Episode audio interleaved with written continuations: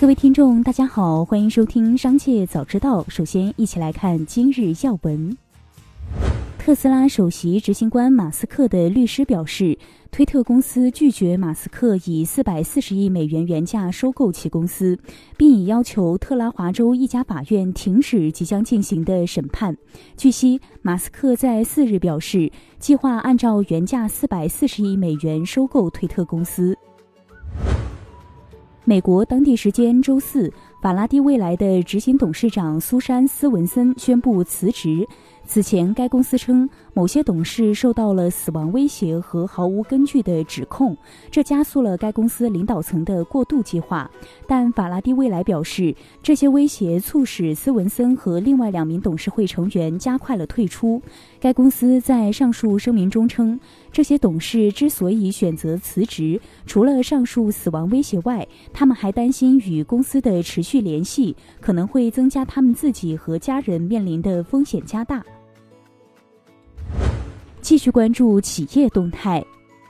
知情人士向路透社透露，十月六日，法国一家法院大幅降低了对 iPhone 制造商苹果公司关于违法竞争行为的罚款，从此前的十一亿欧元（约七十七亿元人民币）降至三点七二亿欧元（约二十六亿元人民币）。巨星传奇是一家业务深度绑定周杰伦的公司。上市申请书显示，周杰伦的母亲叶惠美为公司的控股股东及创始人。周杰伦御用作词人方文山为公司首席文化官。公司已与周杰伦、杰威尔音乐及 Arkstone 建立长期合作关系。在美媒获得的内部电子邮件中，二十多名跳槽到谷歌工作的亚马逊前员工抱怨前公司弥漫的节俭文化，比如项目经理只得到不合格的 Windows 笔记本电脑，整个团队只有一台电脑显示器等。为了申请到第二台显示器，亚马逊员工会雇佣暑期实习生来添置显示器。接下来将目光转移到产业纵深领域。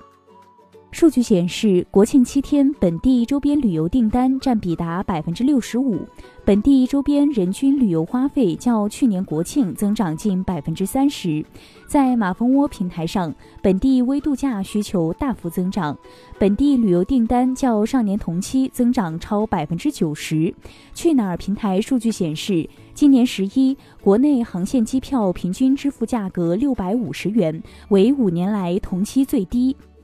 大城市周边酒店、主题公园酒店预订火热的同时，冷门旅游城市的高星酒店因低价、服务好，受到年轻人青睐，预订量同比二零二一年涨三成。截至十月七日九时四十四分，二零二二国庆档总票房突破十四亿，《万里归途》九点五四亿位居第一，《平凡英雄》和上映多日的《哥你好》位列第二、第三。国庆档票房分别为一点一四亿和七千三百七十九万元。从交通部获悉，十月六日，全国公路预计发送旅客两千八百五十万人次，环比增长百分之三点一九，比二零二一年同期下降百分之三十四，比二零二零年同期下降百分之三十七点三四。全国水路预计发送旅客六十万人次，环比下降百分之二点三四，比二零二一年同期下降百分之三十一点八六，比二零二零年同期下降百分之四十点五四。最后，一起关注国际事业。当地时间十月五日的欧佩克加部长级会议宣布疫情以来最大规模减产，引发白宫强烈反应。华盛顿指责其与俄罗斯站在一起。在当天的发布会上，面对美媒记者颇有挑衅意味的问题，欧佩克秘书长海瑟姆盖斯表示：“我们并没有危及能源市场，我们正在为能源市场提供安全稳定。”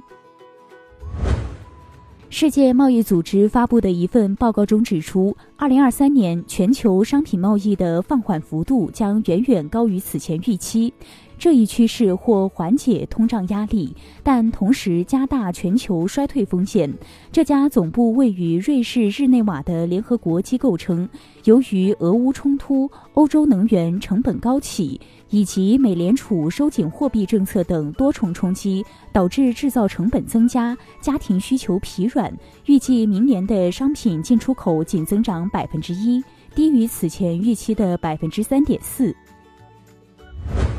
由于天然气和电力的市场价格飙升，电网成本在能源危机中飙升了百分之二百五。此外，费用上涨的原因还在于所谓的电网储备成本。这些促使政府采取措施，防止费用进一步上涨。根据九月初通过的六百五十亿欧元救助计划，德国将分配资金来缓冲飙升的电网运营成本。从二零二三年一月一日起，所有德国电力用户的电网费用定为每千瓦时三点一二美分。今年四个运营商的收费区间在二点九四美分到三点二九美分之间。以上就是今天的全部内容，感谢收听，我们下次再见。